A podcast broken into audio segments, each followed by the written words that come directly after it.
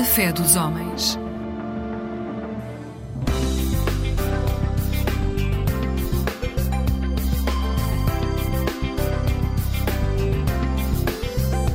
Eclésia Igreja Católica.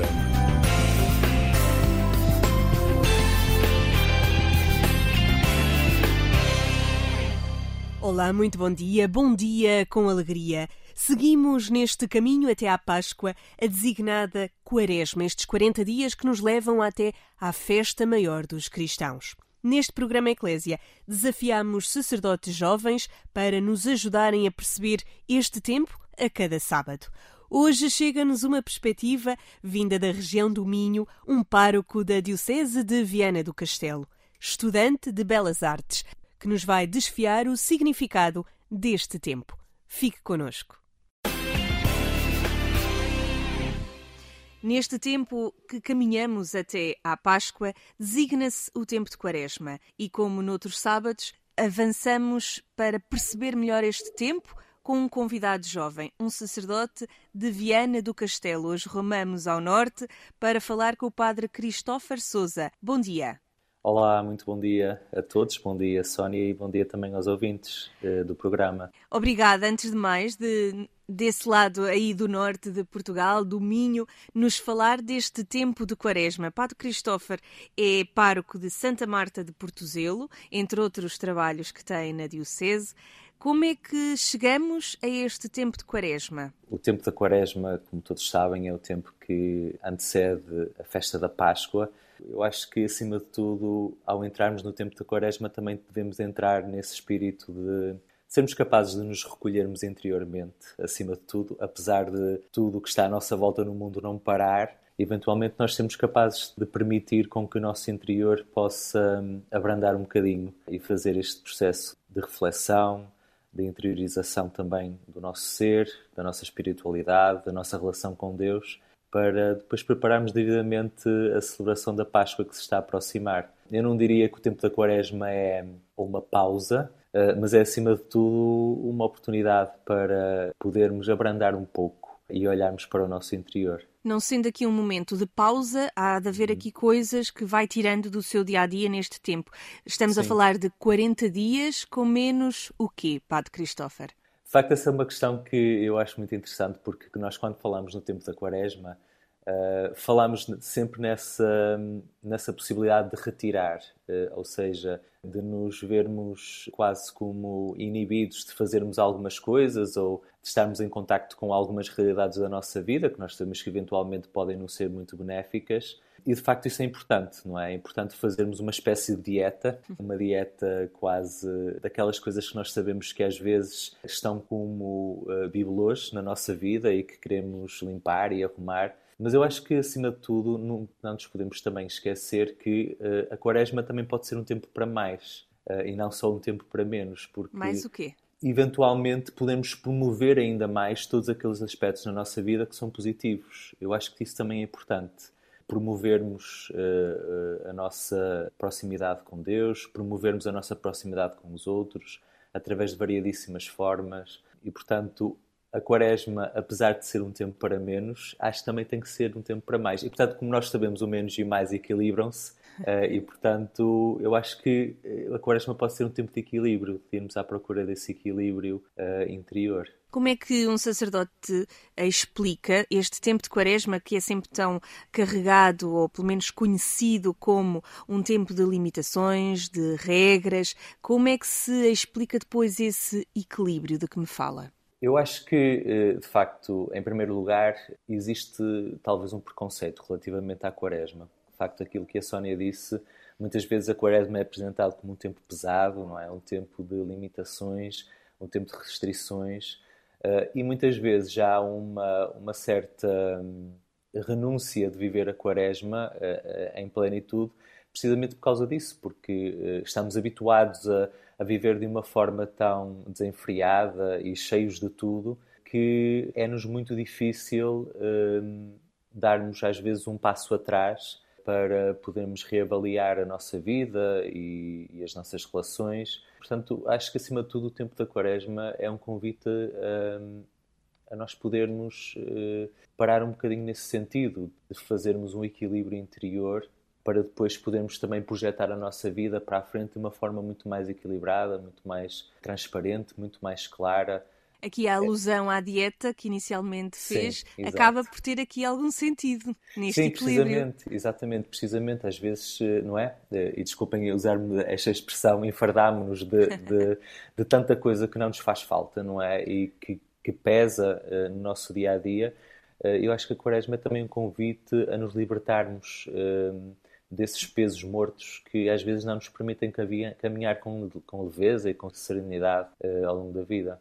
E é aqui uma fase que se procura este equilíbrio em tom de roxo. Padre Christopher, o que é que lhe diz esta cor roxa? A cor roxa diz-me muito, até porque pronto, a área das artes é uma área que me fascina e, para além de ser parco, também, também estou a estudar artes plásticas uh, na Universidade do Porto, nas Belas Artes, e portanto, ao pensar esta questão do, do roxo, Obviamente, o roxo ligado diretamente à liturgia é uma cor que representa a penitência, a contrição, mas acima de tudo uma penitência e uma contrição que leva acima de tudo à reflexão e à conversão. Agora, o roxo, se desconstruirmos a cor, nós sabemos que o roxo é, é formado por duas cores primárias, não é? que é o magenta e o azul. Hum, portanto, se formos à origem daquilo que é a cor, vemos que o roxo é esta fusão entre duas realidades que são distintas. Uh, poderíamos dizer que o vermelho representa, representa o lado mais carnal da nossa vida, a nossa humanidade, uh, e o azul representa o lado mais nobre uh, da vida e também ligado muito àquilo que é a, transcendência divina. O azul foi utilizado durante muito tempo na história da Igreja para, para representar os momentos mais importantes de, da vida de Cristo e, e da vida uh, de Nossa Senhora. Portanto, são estas duas realidades que se fundem e que se querem encontrar, que se querem envolver. E o tempo da Quaresma acho que também é propício para isso, daí, daí o roxo deixarmos-nos encontrar por Deus, deixarmos-nos fundir com Ele para que a nossa humanidade também possa ser valorizada e possa ser levantada através da, da dignidade que Deus quer que nós possamos assumir na nossa vida. Eu sei que é difícil em rádio porque não temos aqui a imagem. Todos conhecemos o, a cor roxa e o Padre Christopher disse que é estudante de Belas Artes. Há aqui um desafio Exato. que me ocorreu agora. Sim. Se tivesse que ensaiar aqui alguma imagem, seja no nível de desenho, de pintura uhum. ou até no Sim. digital, o que é que poderia assim que lhe venha à cabeça, a primeira coisa que lhe venha à cabeça que pudesse mostrar aos outros o que é a quaresma? Eu, eu creio que se tivesse de fazer uma representação plástica da quaresma, eu faria uma representação plástica talvez através da fotografia. Principalmente Por porque, porque a fotografia, uh, e, e, principalmente a máquina fotográfica, como, como todos nós sabemos, uh, é um instrumento fabuloso uh, que permite a entrada de luz numa caixa escura. Não é? E, portanto, tudo se desvela, mas para, para tudo se desvelar é necessário a escuridão e, ao mesmo tempo, é necessário apenas uma entrada de luz mínima. Eu acho que o tempo da quaresma também pode ser visto nessa perspectiva e através dessa analogia, não é? Deixarmos entrar essa luz na nossa vida neste tempo é uma oportunidade para permitirmos com que também na nossa vida uh, as coisas se possam desvelar, se possam revelar e possamos olhar para todas as dimensões da nossa vida e assim contemplá-las, não é? E, e, contemplarmos aquilo que é mau, contemplarmos também aquilo que é bom, acolhermos tudo o que faz parte de nós.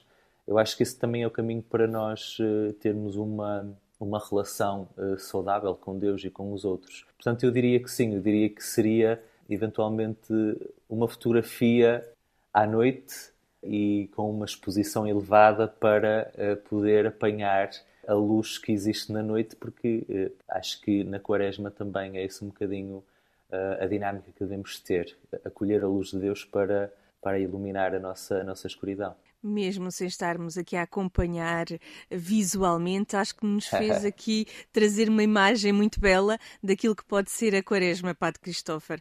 Este tempo também é difícil de ser explicado aos jovens. Uhum. Considera este tempo como um tempo jovem? Eu creio que sim, eu acho que o tempo da Quaresma. Uh...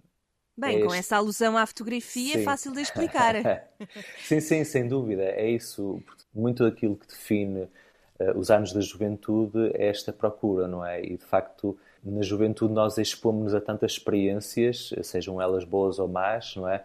Uh, mas o importante é, é, deixarmos com que elas possam, de certa forma, vincar uh, aquilo que é o nosso caminho para o futuro, não é? E a nossa procura daquilo que queremos ser. E, portanto, eu acho que a Quaresma também pode ser importante na vida de um jovem, porque também eh, é um convite a fazer com que esse jovem também possa, entre as várias experiências que tem, entre os vários relacionamentos que tem, poder fazer escolhas, acima de tudo. E, obviamente, que esperando que sejam escolhas positivas e acertadas e que eh, permitam um crescimento individual e, e, e comunitário. Mas eu acho que a quaresma é muito importante para a vida de um jovem e, portanto, eu acho que nós também, como animadores de grupos de jovens e, e párocos e orientadores espirituais, também devemos de propor a quaresma aos jovens como esse, esse caminho de conversão. Conversão é uma palavra que nem sempre é muito fácil na linguagem juvenil. Não, não, de facto não é. De facto é uma palavra que às vezes uh, uh, é rejeitada, porque lá está, uh, na linguagem juvenil e, e, também na dinâmica juvenil, há uma abertura muito grande para qualquer tipo de experiência, não é? E há sempre também, uh, muitas vezes, aquela atitude de que nunca nos arrependemos daquilo que fazemos nos nossos anos de juventude. Há aspectos da nossa vida que precisam definitivamente de ser convertidos. E eu acho que, eventualmente, sem queremos anular a palavra conversão, porque ela tem um sentido também que é uh, muito importante, acho que esta dinâmica poderá ser apresentada de outras formas e, acima de tudo, também com a experiência de outros jovens ou de outras pessoas mais maduras que nos anos de juventude conseguiram eventualmente ultrapassar momentos eh, de mais escuridão, podemos também apresentar aos jovens este período como um período em que encontramos uma oportunidade para mudança. Talvez essa, essa palavra seja mais adequada e os jovens gostam de mudança. É? Uma Portanto, nova versão. Exatamente, talvez, talvez. Fazemos aqui uma pausa na conversa com o Padre Christopher Souza, da Diocese de Viana do Castelo, para abrirmos espaço à música. Vamos ouvir um tema bem conhecido de todos, leva-nos até o ano 2017, Festival da Canção. Vamos ficar a ouvir Amar pelos Dois, do Salvador Sobral, para depois ficarmos a perceber com o Padre Christopher o que é que esta música pode ter a ver com este tempo que vivemos, o tempo da Quaresma. Fique desse lado.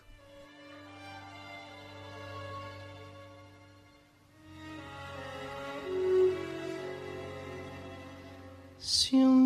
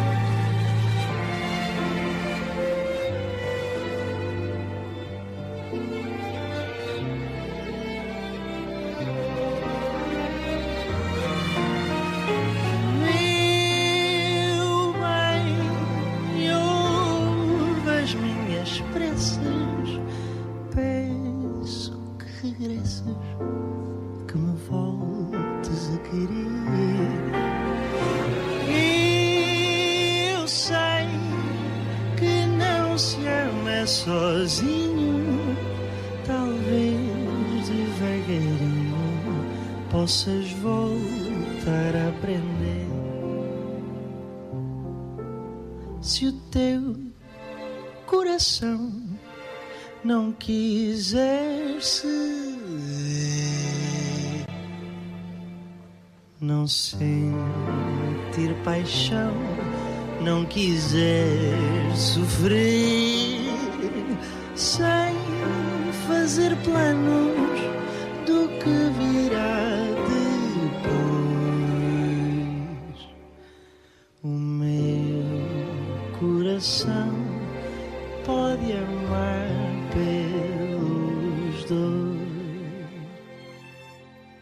Amar pelos dois era o tema de Salvador Sobral que ouvíamos aqui neste programa Eclésia. Bem-vindo à nossa companhia. Hoje estamos a falar com o padre Christopher Souza, da Diocese de Viana do Castelo. Perceber principalmente o que é isto da Quaresma, este tempo que nos leva até à Páscoa. E ouvimos este tempo de música por sugestão do padre Christopher. Perguntava-lhe até Viana do Castelo Porquê este tema que nos sugeriu e o que é que pode ter a ver com este tempo da nova versão que falávamos há pouco? Ora bem, então, quando eu ouvi pela primeira vez este tema, que obviamente foi em 2017, como disse no Festival da Canção de partida, achei que este tema era um tema fantástico para, para podermos eh, ligar com a nossa experiência pessoal com Deus. Evidentemente que a música é um meio que com o qual nós uh, nos aproximamos muito porque toca nas nossas experiências pessoais. E quando eu escutei esta música, para mim foi como se eu estivesse a ouvir uma oração preferida por Deus. Principalmente a parte do refrão: Meu bem, ouve as minhas preces, peço que regresses, que me voltes a querer. Eu sei que não se ama sozinho, talvez devagarinho possas voltar a aprender.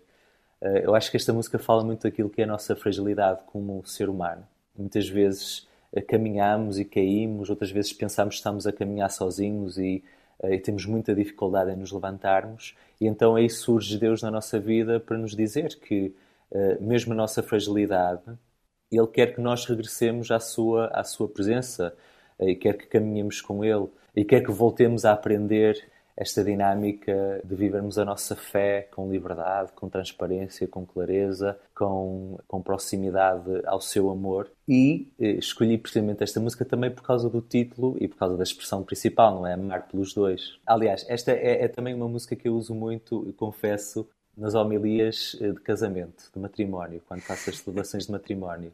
Todas as faltas que nós cometemos, e, e, o tempo da Quaresma também é um tempo propício para refletirmos sobre as nossas faltas, o nosso pecado, não é? Como nós uh, dizemos de uma forma de uma forma oficial, entre aspas, todas as nossas fragilidades surgem por falta de amor, não é? Ou porque não nos amamos a nós mesmos o suficiente e desrespeitamos a nossa dignidade, ou porque não amamos os outros uh, e não somos capazes de, uh, de amar os outros como eles merecem ou como deveríamos, ou então também porque não nos deixamos amar, nos isolamos, vivemos no egoísmo, centrados em nós mesmos e portanto aqui Deus surge como aquele que nesses momentos é capaz de amar pelos dois, não é? E o amor dele é tão infinito, é tão imenso, que eu creio que nesses momentos é isso que nós temos que pedir. Eh, nesses momentos de fragilidade, pedimos a Deus: Deus, ajuda-me a amar como tu amas, não é? Ama por mim e por ti eh, e ajuda-me a ultrapassar as minhas fragilidades. É? Acho que também o último, portanto, os últimos versos são muito bonitos nesse sentido. Se o teu coração não quiser ceder, não só ter paixão, não quiser sofrer, sem fazer planos do que virá para dois, o meu coração pode amar pelos dois. Eu acho que este coração é o coração de Deus. Foi por isso que eu escolhi esta música para, para contar um bocadinho qual poderá ser também a história da Quaresma neste ano. E que bela partilha. Este pedido de um tema de música tem sido feito a, a, todos os sacerdotes que, neste tempo de quaresma, a cada sábado, têm falado connosco, tentando ajudar a desconstruir este tempo. E a explicação de cada música comercial que aqui é chegada a este programa Eclésia tem sido assim uma surpresa e esta também não deixou de o ser. Nunca mais vamos olhar este, esta música, esta letra, da mesma forma. Eh, obrigada também, Pato Christopher, por essa partilha, que acho que é tão rica também de vermos estes sinais de Deus naquilo que é do nosso dia a dia e Exato. até de uma música que, que passou a fazer parte do nosso cotidiano. E neste tempo de quaresma, há sim algum gesto, algum momento que marque também esses 40 dias para si, na sua vida, no seu trabalho? Sim, eu acho que de uma forma particular, o gesto que mais marca este tempo da quaresma é o gesto do encontro. E eu diria o do encontro de duas formas. Em primeiro lugar, do encontro comigo mesmo, porque a quaresma também é o convite também a esse encontro com o nosso íntimo. Eu, de uma forma geral, tenho uma relação muito positiva com o silêncio, com os momentos em que me encontro só, não é? Sozinho. Isso não significa que vivo na solidão, mas o facto de estar sozinho para mim é muito importante. Portanto, permite-me esse encontro. E depois também uh, o encontro com os outros. E eu diria principalmente o encontro com os mais frágeis. Acho que o período da quaresma deve ser esse reforçar uh, de irmos ao encontro, eventualmente, de pessoas que estejam a passar por situações de debilidade, situações de fragilidade emocional, que estejam doentes e, portanto, tento fazer com que este tempo da quaresma seja também um tempo para isso. E também um tempo em que eu permito com que haja mais tempo e espaço para que os outros também se possam encontrar comigo. Eh, como nós sabemos, hoje em dia o ritmo do dia a dia é tão preenchido que às vezes esquecemos de cultivar esse espaço e esse tempo na nossa vida. Por isso tento também dar mais espaço e mais tempo para o encontro nestas duas dimensões da, da minha vida neste tempo da quaresma. Estamos a falar com um sacerdote de Viana do Castelo e o Minho é conhecido pela sua festa, mas também pela Exato. sua religiosidade popular. Sim.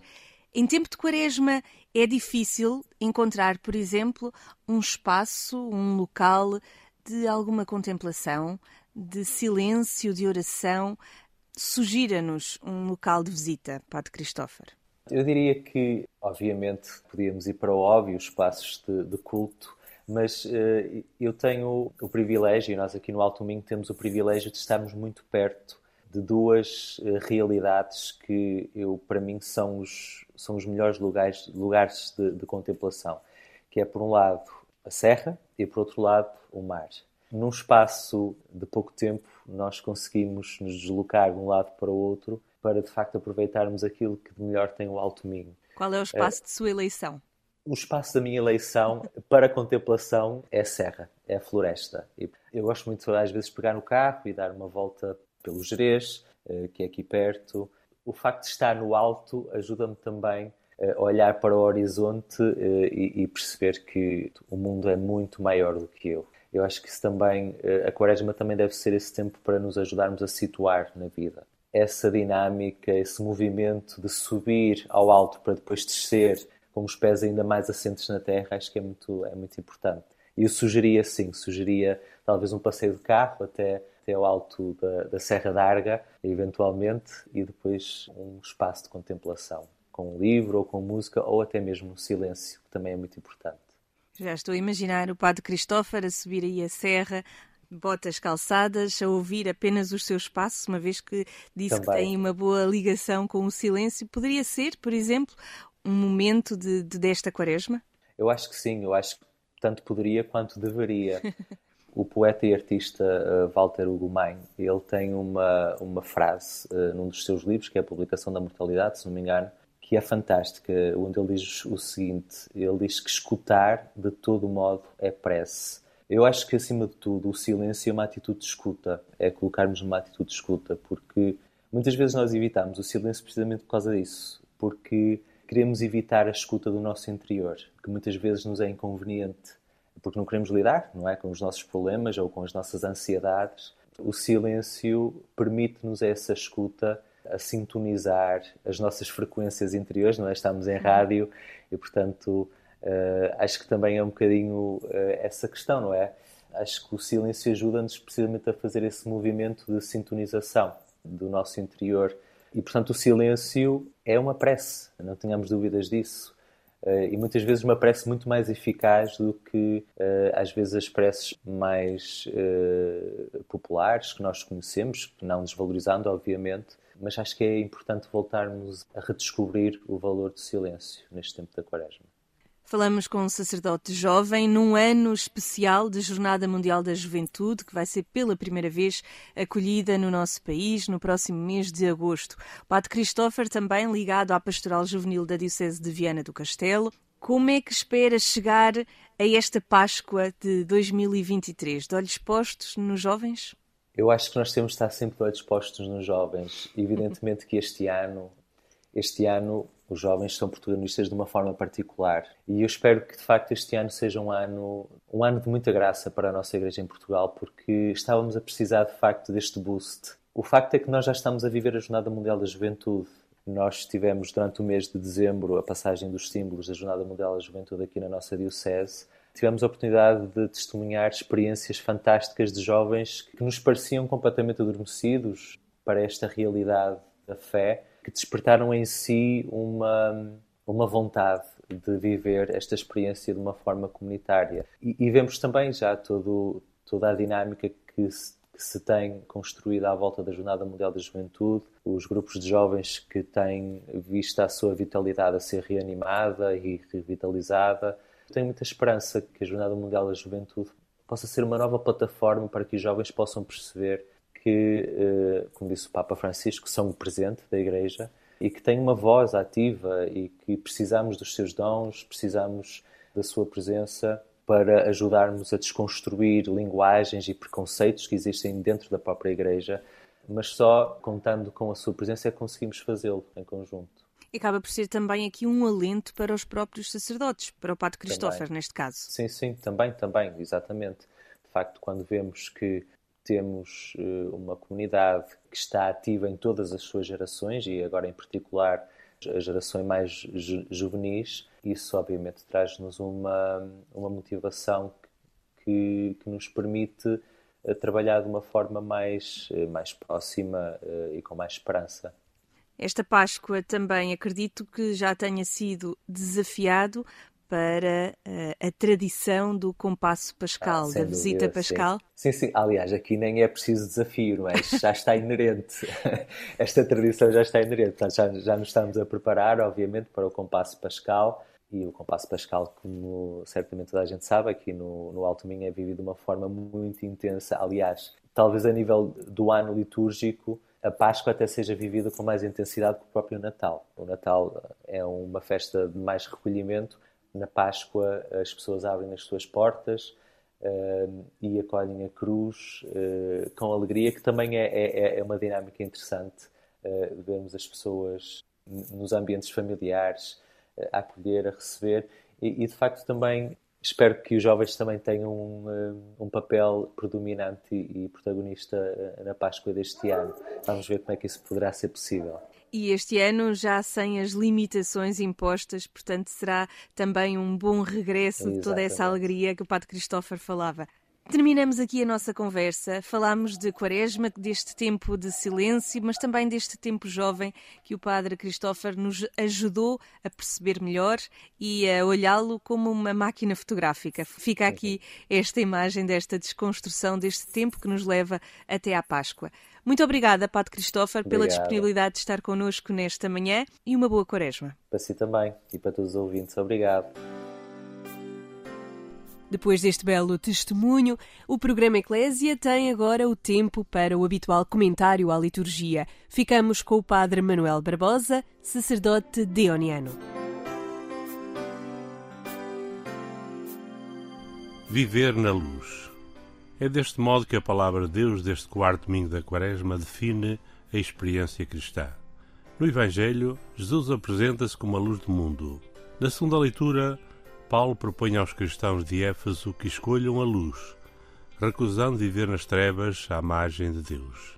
A primeira leitura não se refere diretamente ao tema da luz.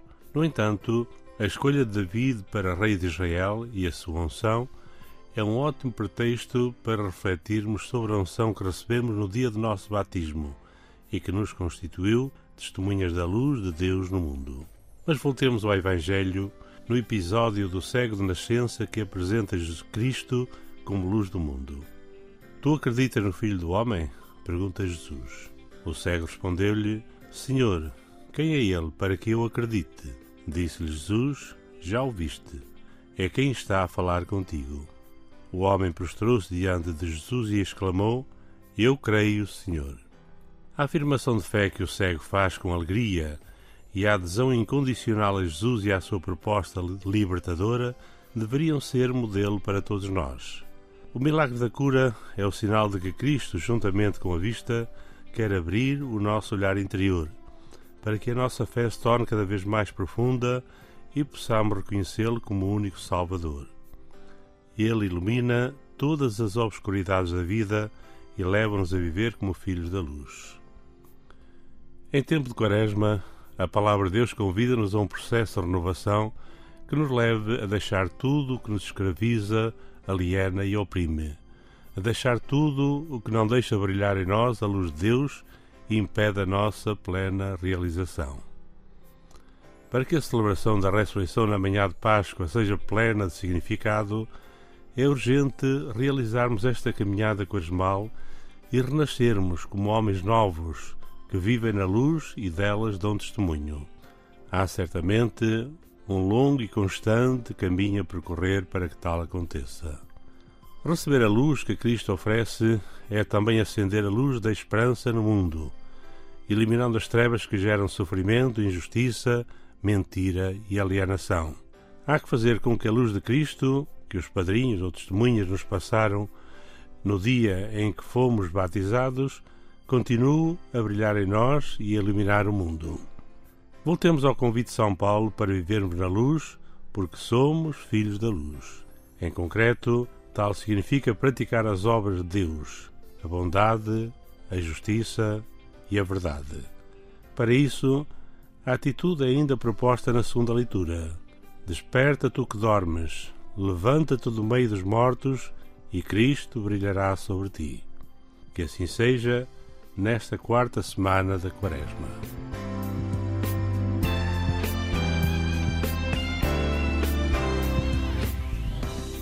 Estas e outras meditações podem ser consultadas no site dos Sacerdotes do Coração de Jesus, em dionianos.org ou na página da Conferência Episcopal Portuguesa. Obrigada por ter ficado desse lado nesta manhã de sábado ou a qualquer hora que nos pode ouvir no site agência.eclésia.pt ou então em qualquer uma das plataformas de podcast. Aqui na Antena 1, o programa Eclésia volta este domingo às 6 da manhã. Chega a hora da despedida, sou a Sónia Neves e desejo-lhe um bom dia com alegria.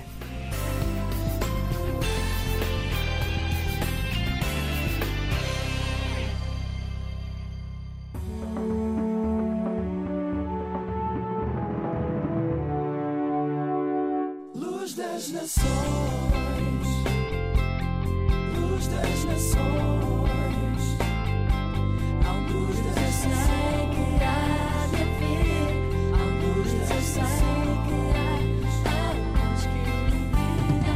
luz das nações, luz das nações. Olá, bom dia, bem-vindos a mais um programa da Aliança Evangélica Portuguesa. No passado dia 24 de fevereiro, assinalámos um ano de guerra na Ucrânia. O certo é que mais de 8 milhões de pessoas saíram do seu país e outras tantas deslocaram-se internamente para fugir à destruição causada por armas e canhões. E há também a lamentar milhares de perdas, tanto do lado ucraniano como no lado russo. Hoje vamos voltar a este tema, até porque todos estamos unidos pela paz e vamos conversar precisamente sobre este assunto. Ukraine, pray for Ukraine.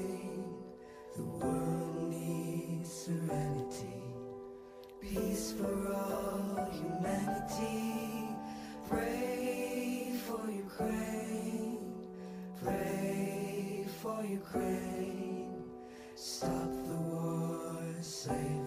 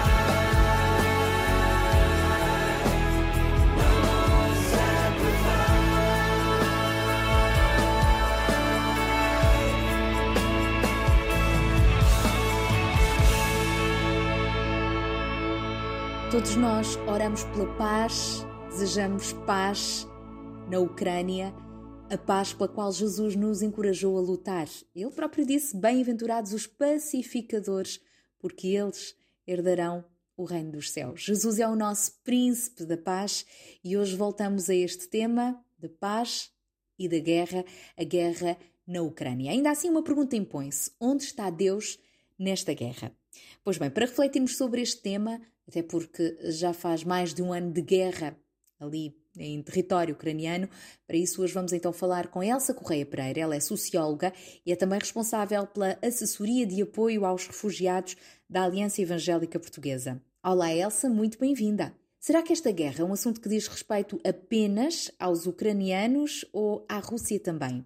Como é que todos nós acabamos por estar envolvidos nela? É uma guerra que não está assim tão longe, que nós temos percebido através das pessoas que têm saído da Ucrânia para chegar aos vários países da Europa, para especialmente mulheres e crianças, e, e também através da, da subida de preços e dos reflexos nas, na crise económica que se tem feito sentir depois da guerra. Então, todos nós estamos envolvidos e todos nós temos a responsabilidade também de ajudar um, os nossos concidadãos ucranianos que chegam até nós.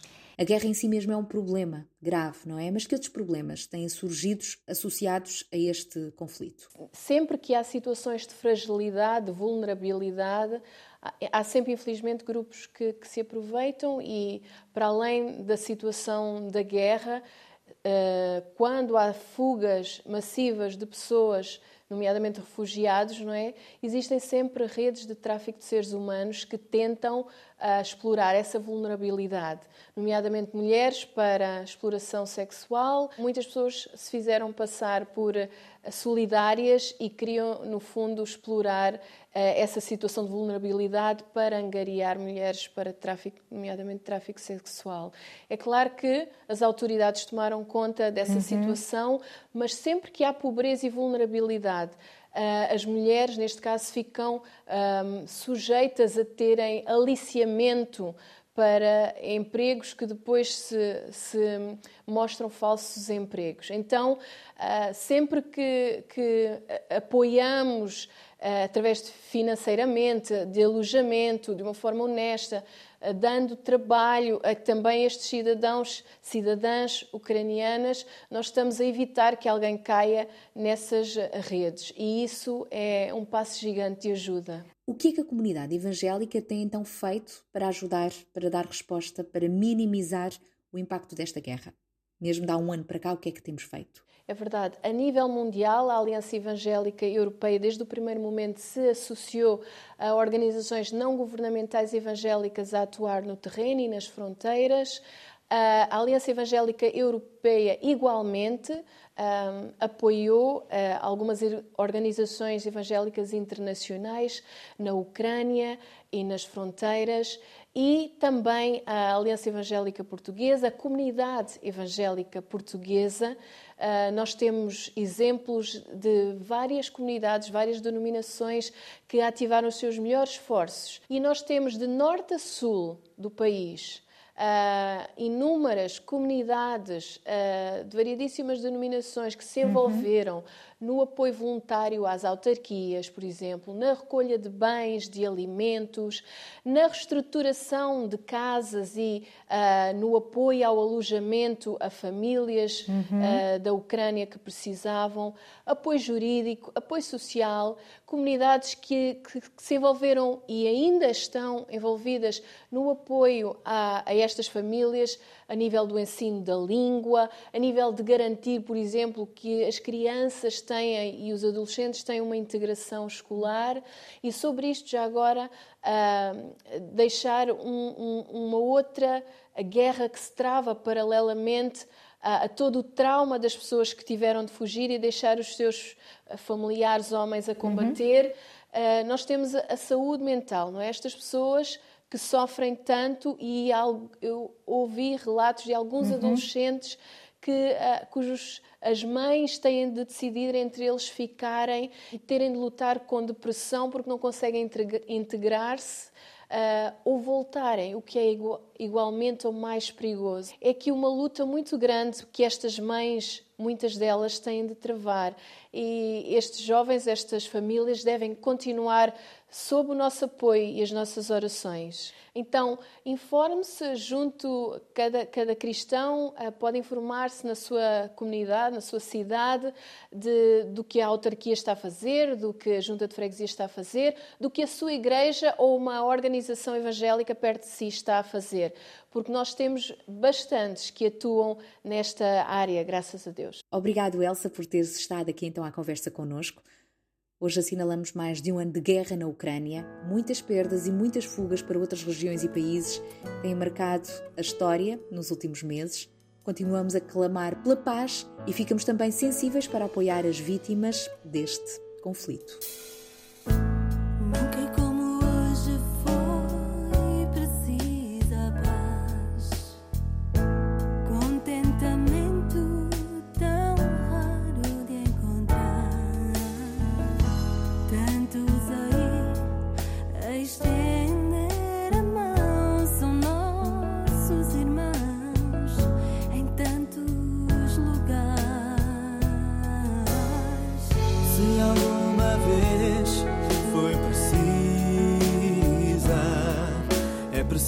Precisa a bondade nesta hora.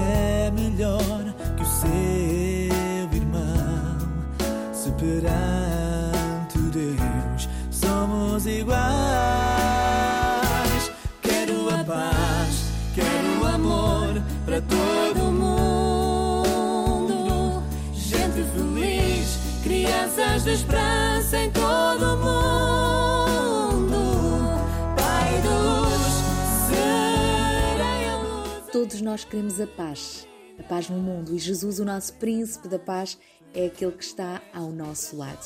Hoje lembramos então este assunto, mais de um ano de conflito na Ucrânia. Vamos continuar a orar por este povo, vamos continuar a apoiar quem mais precisa e lembramos também que estamos ao vosso dispor na Igreja Evangélica mais próxima. Para mais informações, contactem-nos. Pelo telefone 21 7710530 e visite-nos em www.aliancaevangelica.pt ou facebook.com barra Alianca Evangélica Portuguesa.